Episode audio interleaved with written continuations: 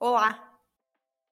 Começa agora mais um episódio do Gritos no Cast, o podcast do Gritos do Silêncio. Eu sou Bianca Guimarães e, junto com minha colega Camila de Oliveira, apresentarei o episódio de hoje.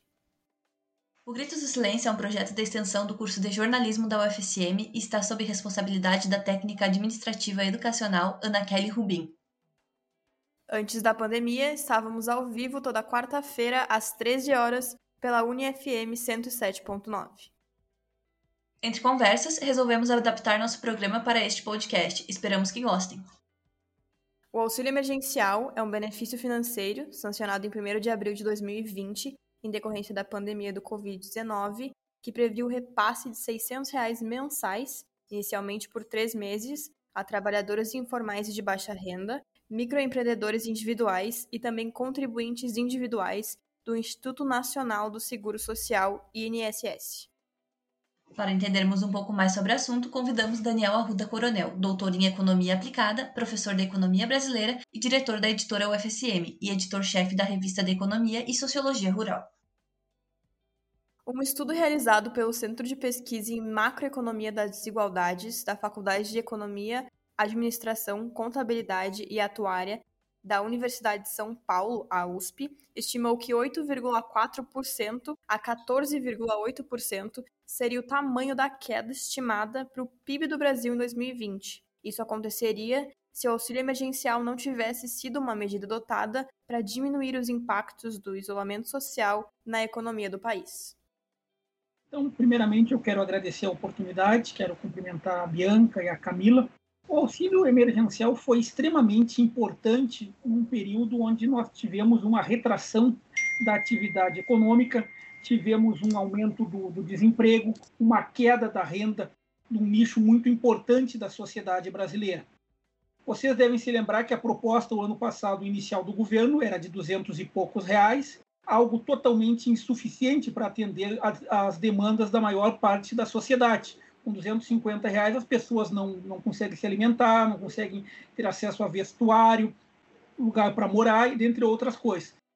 O Congresso a, a, acabou aprovando uma medida de 600 reais, que ainda é, uh, diga-se de passagem, é, não consegue atender boa parte das demandas da sociedade brasileira, mas já houve um avanço em relação à proposta inicial do, do governo. Este ano, desde o começo do ano, nós não temos mais o auxílio emergencial e o governo nos está uma nova proposta de 200, um auxílio emergencial que varia em torno de 250 reais. Isso é extremamente importante porque vai possibilitar que uma camada significativa da sociedade consiga pelo menos atender às suas necessidades básicas. E além disso, nós temos que observar o seguinte: o Brasil está é um dos países mais atrasados no que tange à vacinação, ou seja, o governo brasileiro ao contrário de outras nações, outros países, não levou essa pandemia com seriedade e com acuidade. Ou seja, não levou a vacinação a sério, tentou fazer um clima bélico de colocar uns contra os outros, e o resultado é que nós estamos iniciando, já estamos no terceiro, no primeiro final do primeiro trimestre de 2021, estamos vendo que os casos tendo altos picos, altos picos de, de mortalidade, o Brasil totalmente acéfalo, totalmente não, sem uma estratégia, um plano com, uh, consistente de logística. Vemos trocas de ministro, mas na realidade é trocar seis por meia dúzia. Ou seja, o que está faltando é uma política de governo para vacinar a população e para efetivamente o Brasil virar essa, essa triste página da sua história. Existem muitas dúvidas em relação a de onde vem esse dinheiro destinado ao auxílio emergencial e como ele impacta os cofres públicos. Como isso funciona e quais são as consequências dessa destinação? Bom, o que, que o, o governo agora, para colocar mais alguns meses do auxílio emergencial, veio com um plano que já vinha desde 2000 e 2018, 2019, que na realidade era fazer uma, uma reforma administrativa para conseguir os recursos para esse auxílio emergencial. Só que o cerne da questão, o governo teria maneiras muito mais, muito mais simplificadas, sem causar um dano à população. Por exemplo, taxar as grandes fortunas. Muitas pessoas de cara se assustam. Se assustam de, de maneira equivocada. Quem é que vai ser taxado quando efetivamente o governo levar esse projeto a sério, como outros países, como a Argentina, estão fazendo? pessoas que têm, que, que têm um poder aquisitivo muito, mas muito alto. Isso vai atingir um segmento muito pequeno da sociedade. Então, taxar as grandes fortunas seria uma forma de ele conseguir esses recursos. Uma outra forma é de uma reforma, uma reforma tributária, que lamentavelmente não sai do papel. E uma terceira forma importante é o governo ir, a, ir atrás das isenções, ou seja, o governo brasileiro vai fechar o ano de 2021 com N isenções para setores que não precisam, ou seja, setores que estão cada vez mais ganhando, ganhando, enquanto o grosso da população está passando fome, está passando necessidades. Então, teria muito, uh, muitas outras maneiras mais simplificadas, mais didáticas, mais objetivas do governo conseguir o, o auxílio, conseguir viabilizar o auxílio emergencial sem tirar direito dos trabalhadores. Por exemplo, essa, essa semana nós uh, observamos que foi aprovado no Congresso uh, o auxílio emergencial, que, diga-se de passagem, é importante, só que o, a forma da onde o governo vai tirar esses recursos é totalmente contracíclica, ou seja, é algo que vai de encontro, vai em oposição aos interesses da maioria do povo brasileiro. Quando nós estamos vendo governos liberais, como o da Alemanha, da Angela Merkel, injetando dinheiro na economia, os Estados Unidos com, com John Biden, que é um social-democrata, diga-se de passagem, não é um governo de esquerda, injetando dinheiro na economia para tentar, via efeito multiplicador, diminuir os efeitos deletérios desta pandemia, o governo brasileiro insiste num liberalismo tupiniquim, que a gente sabe o que, que, que provoca mais desemprego, mais desigualdades econômicas e sociais. Estima-se que o benefício chegou a mais de 126 milhões de indivíduos, o que equivale a 60% da população brasileira, de acordo com o Ministério da Cidadania. Isso foi fundamental para que diversas famílias tivessem suporte durante esse período. O auxílio emergencial vai possibilitar que um nicho da, da sociedade brasileira, um nicho importante, uma camada importante, que está sem renda, que está desempregada, consiga fazer as, quem sabe, duas refeições básicas por dia. Não estou falando três refeições básicas, tomar uma, um café da manhã, um almoço e uma janta. Quem sabe consiga fazer duas refeições básicas. Só quem não tem, não, não, não tem a sensibilidade de ver uma criança passando fome, de ver um idoso passando fome, não encontrar emprego, é contra o auxílio emergencial. O auxílio emergencial não é uma esmola, é uma política social pública visando dar dignidade a um grosso da sociedade, a uma parte importante da sociedade brasileira que, está, ah, que não está assistida pelas políticas governamentais. E, lamentavelmente, o que, que o auxílio emergencial deveria ser conjugado com algumas estratégias, como uma política de vacinação, como uma política de qualificação e como uma política de investimentos. Só que o, o, governo brasileiro não tem essas ações. Então, o que, que nós vamos ver? Daqui três, quatro meses, quando uh, encerrar esse auxílio emergencial, nós vamos ver, a não ser que mude esse quadro, de novo, o aumento do desemprego, o aumento da fome e das disparidades econômicas e sociais, fruto de um, de um governo que não tem uma preocupação social com grande parte da sociedade fica uh, uh, uh, cada vez mais buscando factoides, buscando armas. A população não quer arma, não quer um revólver, ela quer uma coisa básica, alimentação, coisa que lamentavelmente nós não temos, não temos e as perspectivas também não são nada favoráveis. De acordo com a 4E Consultoria, em 2021 ainda ocorrerá uma queda de 4,9% na massa efetiva de renda de ordem, esse índice poderia ser maior, passando dos 12% se não fossem as medidas de incentivo, medidas as quais geram resultados positivos em relação ao comércio, uma vez que, por conta da restrição mais severa de serviços, nasce uma maior concentração dos gastos em itens de necessidade básica. O terceiro setor, uma parte da economia criativa, os, uh, as pessoas que vivem de, uh, que têm a sua renda balizada em atividades culturais, sociais, estão de, há quase um ano à, à margem desse processo. Ou seja, os shows estão proibidos, os eventos estão proibidos e, e esse nicho da sociedade está, está cada vez mais passando necessidades. O que, que o governo deveria fazer e até agora não fez?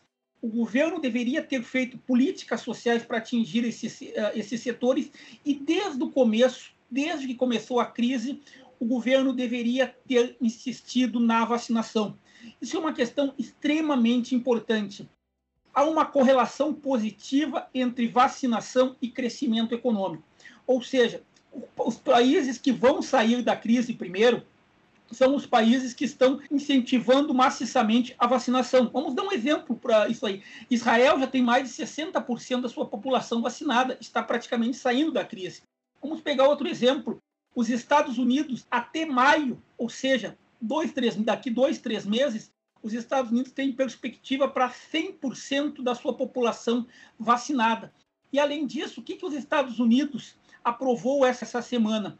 Aprovou essa semana uma questão muito importante, um auxílio importante para a população. A população americana tem dois braços importantes nesse momento: a vacinação e tem um, um cheque que visa atender as necessidades básicas da população. Então, daí muitos podem estar se perguntando: o senhor está defendendo, professor, a gastança e irresponsabilidade? Claro que não. Ninguém vai defender em sua consciência a irresponsabilidade macroeconômica. Nesse momento, o fundamental é o endividamento do governo para atender às necessidades básicas da população. Não é o Brasil que está se endividando, todas as nações do mundo estão se endividando. E uma questão importante para quem está nos assistindo pode estar com dúvida é o seguinte: o Brasil está se endividando na sua moeda. O que é se endividar na sua moeda? Quando uma nação se endivida na sua moeda, ele pode, ela pode, ao longo do tempo, diminuir esses gastos, porque a, a, a, dívida é feita na moeda corrente, na moeda local.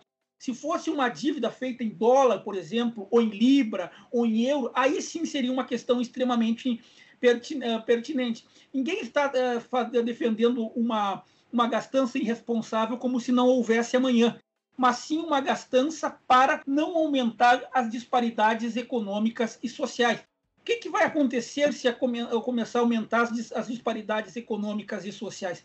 Nós vamos ver um, um, um, um caos econômico e, e, ah, e social, o que, vale, o que vários filósofos já na década, no século XVIII, século XIX, já falavam, o caos social tomando conta da sociedade, as pessoas matando, roubando para se alimentar. Isso o governo não, te, não se deu conta. Além do impacto da pandemia na economia do país, de acordo com cálculos do Instituto Brasileiro de Economia da Fundação Getúlio Vargas, o FGV-IBRE, a desvalorização cambial subiu em 67% no que se trata de produtividade industrial. Esse aumento gera uma preocupação com uma mega inflação, que agora é notável principalmente pela alta no preço dos alimentos. A desvalorização do câmbio causa diversos impactos na economia, mas durante uma pandemia em que pessoas não podem trabalhar, a maior preocupação é a dificuldade das grandes massas em obterem os alimentos essenciais para a sobrevivência. A inflação hoje, no meu ponto de vista, não é o principal problema do país. O principal problema do país é as disparidades econômicas e sociais. Esse é o principal problema, formas de mitigar essas disparidades econômicas e sociais ações concretas para diminuir essas disparidades. Esse, para mim, no momento, é o principal problema do país. Só que, eu, lamentavelmente, eu não enxergo, num curto intervalo de tempo, dadas as ações do, do governo, uma luz no fim do túnel, ou seja, um plano coerente de vacinação e uma estratégia de desenvolvimento com ênfase nos investimentos, principalmente em educação e ciência e tecnologia. Não consigo visualizar eu vejo o que, que o governo está fazendo, o que ele continua numa estratégia que uh, muito, não é, no meu ponto de vista, não é feita de maneira ingênua, mas sim de maneira orquestrada organizada, de colocar um setor da população contra o, a, o outro, fazer uh, políticas de factoides, por exemplo, a, a, a, a carteira de motorista agora, a partir de abril, vai valer para 10 anos muitas pessoas vilipendiando, ficando contente com isso aí. Mas isso não tem, um, isso não tem nada, isso não, não afeta nada as questões sociais. O governo cada vez mais fazendo propagandas de armas, coisas que não têm impacto nenhum na, na, na, na vida da população. Além disso, o governo tendo uma política negacionista, cada vez mais incentivando remédios para que sem comprovação científica, onde as próprias multinacionais que produzem esses remédios deixam claro que não tem uh, comprovação, que não tem lógica incentivar isso aí.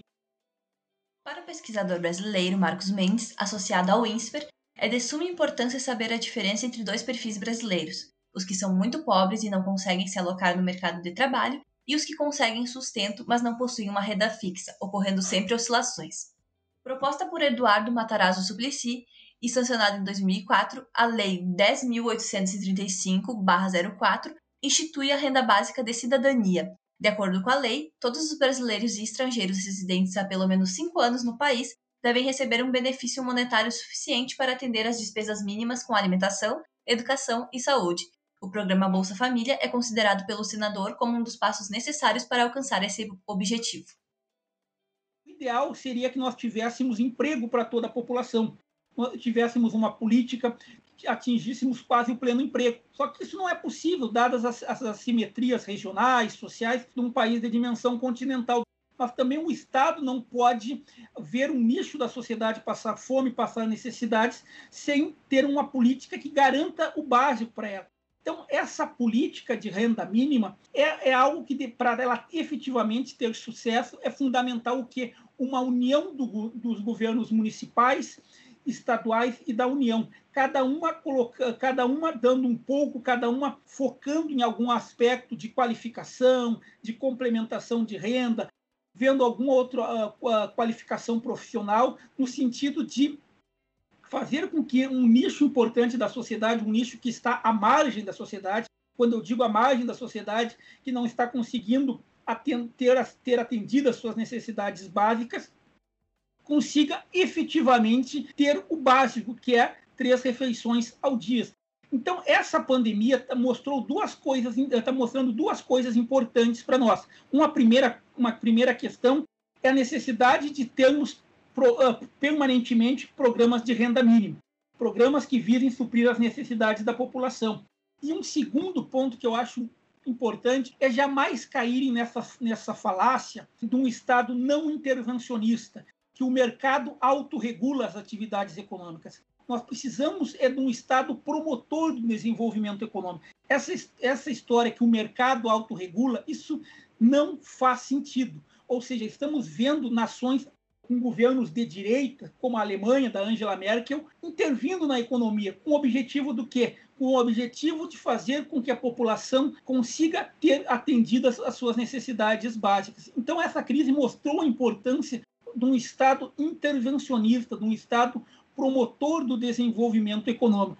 Essa, essa história de menos Estado, menos governo, isso é factóide. Por exemplo, nós vamos pegar o nosso caso aqui em Santa Maria. Essas, essas, essas duas semanas o comércio está fechado, devido a nós estamos numa restrição bandeira preta. O que, que os empresários estão pedindo? que o governo auxilie eles de alguma forma. Ou seja, os que há pouco tempo muitos empresários que bradavam, defendiam um Estado mínimo, agora o que, que eles querem? Querem um Estado para atender às suas necessidades. E que é defensável, diga-se de passagem. É importante, só que isso não é importante só em época de crise. Sempre um Estado que vise realocar os, os recursos produtivos na sociedade é fundamental. Quando a gente fala em Estado intervencionista, nós estamos falando um Estado promotor do desenvolvimento econômico e social. E a gente vê aqui no Rio Grande do Sul também uma grande taxa de mortalidade. Ontem, por exemplo, a gente atingiu 502 mortes diárias por conta do Covid-19. E dentro disso a gente vê também que o Rio Grande do Sul está com superlotamento de UTIs, as pessoas estão cada vez mais com dificuldades financeiras, com dificuldades de ir no mercado fazer compra, porque qualquer coisa que tu compra, um pedaço de carne, arroz e feijão, é quase 100 reais praticamente agora com essa superinflação.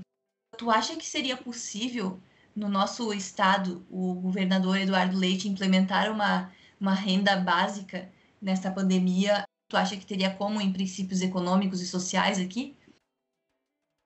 Eu acho que, que sim. Tem, tem, uma, tem, tem uma, uma, uma proposta que está sendo discutida no, no âmbito da, da Assembleia Legislativa, casualmente com um deputado aqui de Santa Maria, Valdeci Oliveira, estava acompanhando esses dias a proposta de dar um auxílio emergencial. Claro que a gente sabe que o estado do Rio Grande do Sul está numa situação precária, é um dos, dos estados que está numa, numa das piores situações fiscais, mas como é que seria esse auxílio emergencial?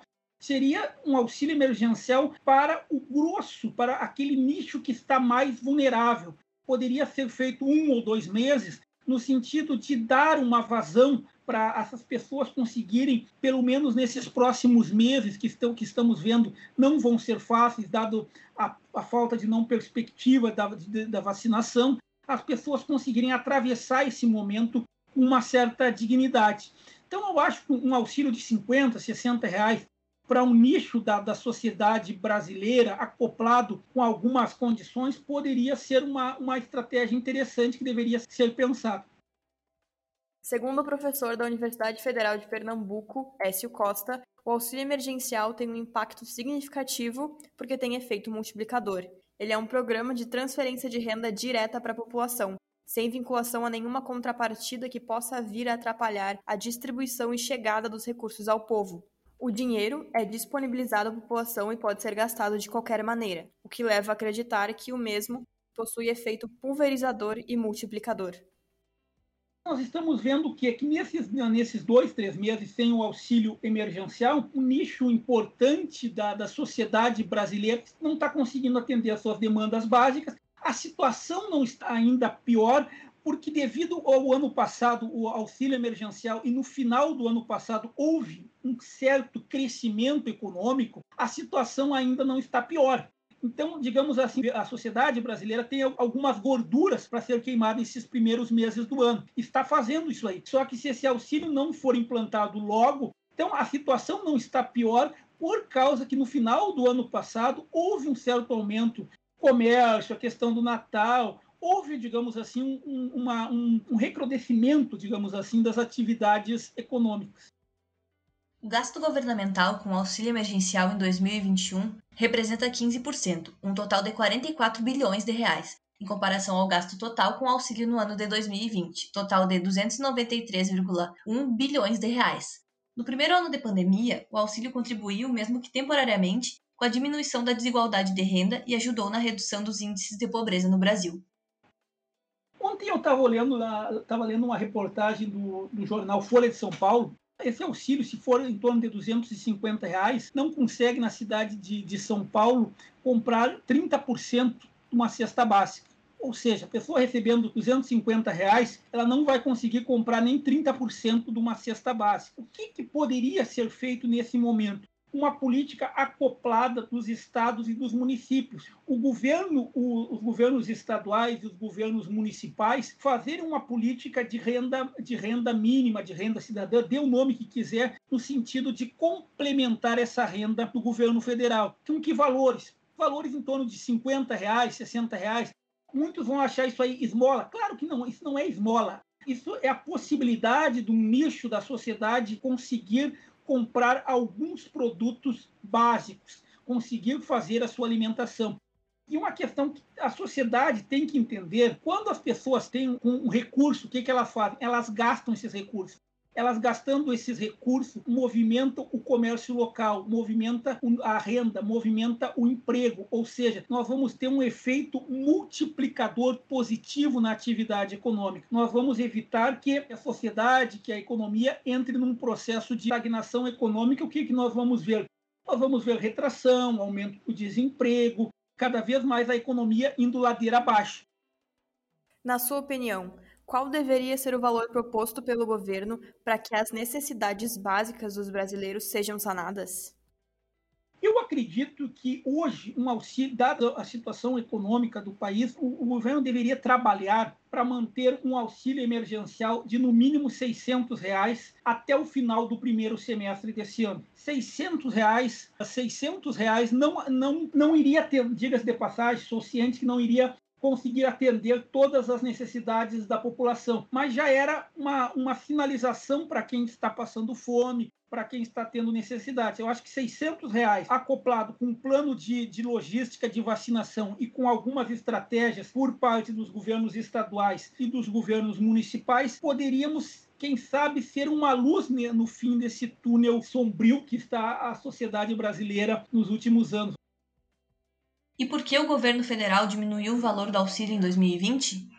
O governo alega nesse momento que não tem mais condições fiscais para isso. E a preocupação central do, do, governo, segundo os principais meios de comunicação, segundo as principais agências internacionais, é cada vez mais manter uma responsabilidade macroeconômica. Eu acho que nesse momento manter uma responsabilidade macroeconômica foi um, um pouco estranho, porque as principais nações do mundo estão se endividando, porque estão tendo aumentando seus gastos públicos. Não adianta uma nação estar mais ou menos com um equilíbrio macroeconômico e, e o grosso da sua população passando fome, passando necessidades.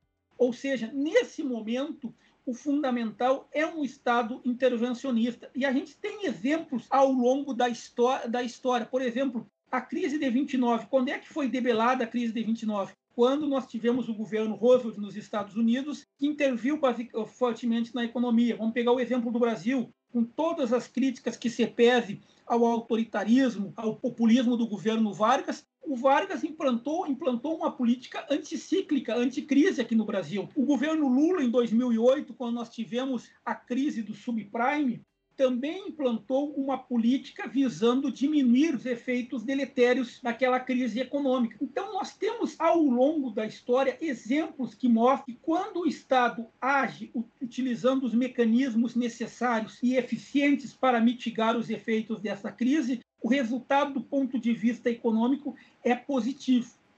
Uma pesquisa do Instituto Locomotiva, publicada pelo portal UOL, mostra que 3,89 milhões de famílias integrantes da parcela mais rica da população brasileira pediram auxílio emergencial de 600 reais e receberam o benefício do governo, mesmo sem ter direito. Elas têm renda superior a R$ 1.780 mensais por pessoa. Um dos critérios legais para receber o auxílio emergencial é ter renda de até R$ 522,50 por pessoa ou renda familiar mensal de até R$ 3.135 nós vemos na, nesse no auxílio emergencial? Pessoas que não precisavam desse auxílio utilizando formas de driblar o governo para conseguir esse auxílio. Pessoas que não tinham necessidade utilizando subterfúgios para ter acesso a isso aí. E, lá, e uma outra parte da sociedade, por não ter uma sensibilidade social, por não ter muito claro o espírito de, de nação, o espírito de solidariedade, repudiando esse auxílio emergencial, que é lamentável, principalmente quando a gente vê jovens da idade de vocês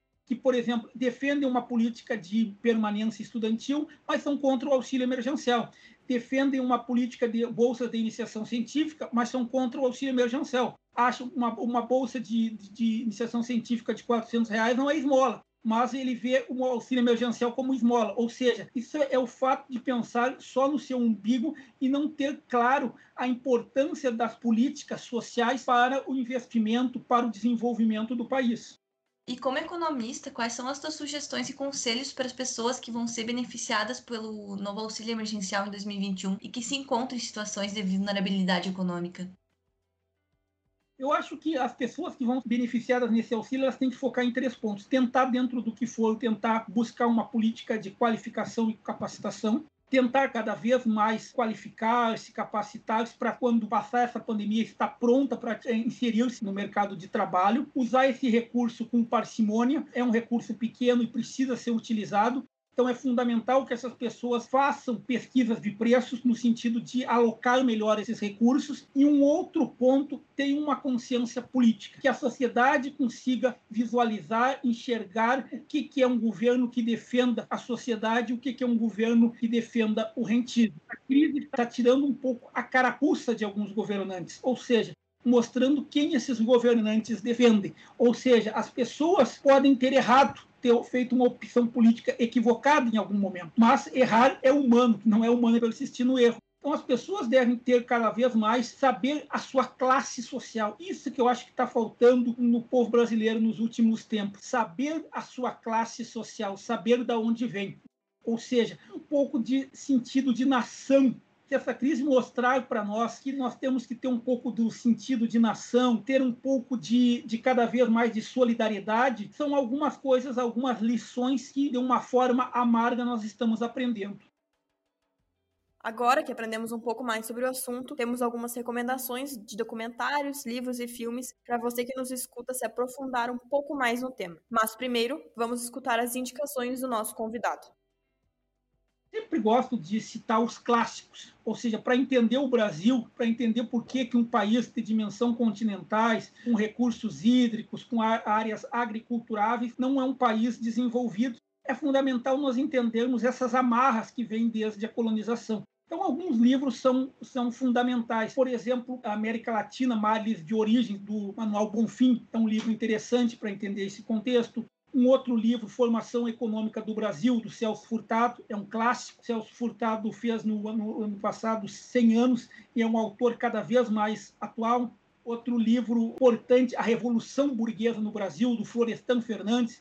Para quem não sabe, foi orientador do ex-presidente Fernando Henrique Cardoso no, no doutorado. Um outro livro que é um clássico importante, Os Donos do Poder, do Raimundo Fauro, As Raízes do Brasil, do Sérgio Buarque de, de Holanda. Esses livros são fundamentais bem como pensadores como Darcy Ribeiro, no, no, seu clássico Povo Brasileiro, que mostra o sentido da colonização, da formação étnica e social do, do povo brasileiro, o próprio, o, o, próprio Gilberto Freire, com Casa Grande e Senzala, são livros importantes que ajudam nós a entendermos o sentido histórico, étnico da formação social, cultural, antropológica do Brasil, ou seja, o que, que foi feito nesse país desde a colonização, acaba amarrando, fazendo que nós não tenhamos uma estratégia de desenvolvimento econômico e social que vise a diminuição das disparidades e das desigualdades sociais. Nossa primeira indicação é Sociedade do Almoço Grátis, de Christian Todd. O longa fala sobre o que você faria se a sua renda básica estivesse garantida. Vista como uma utopia até alguns anos atrás, hoje essa ideia é mais palpável do que nunca.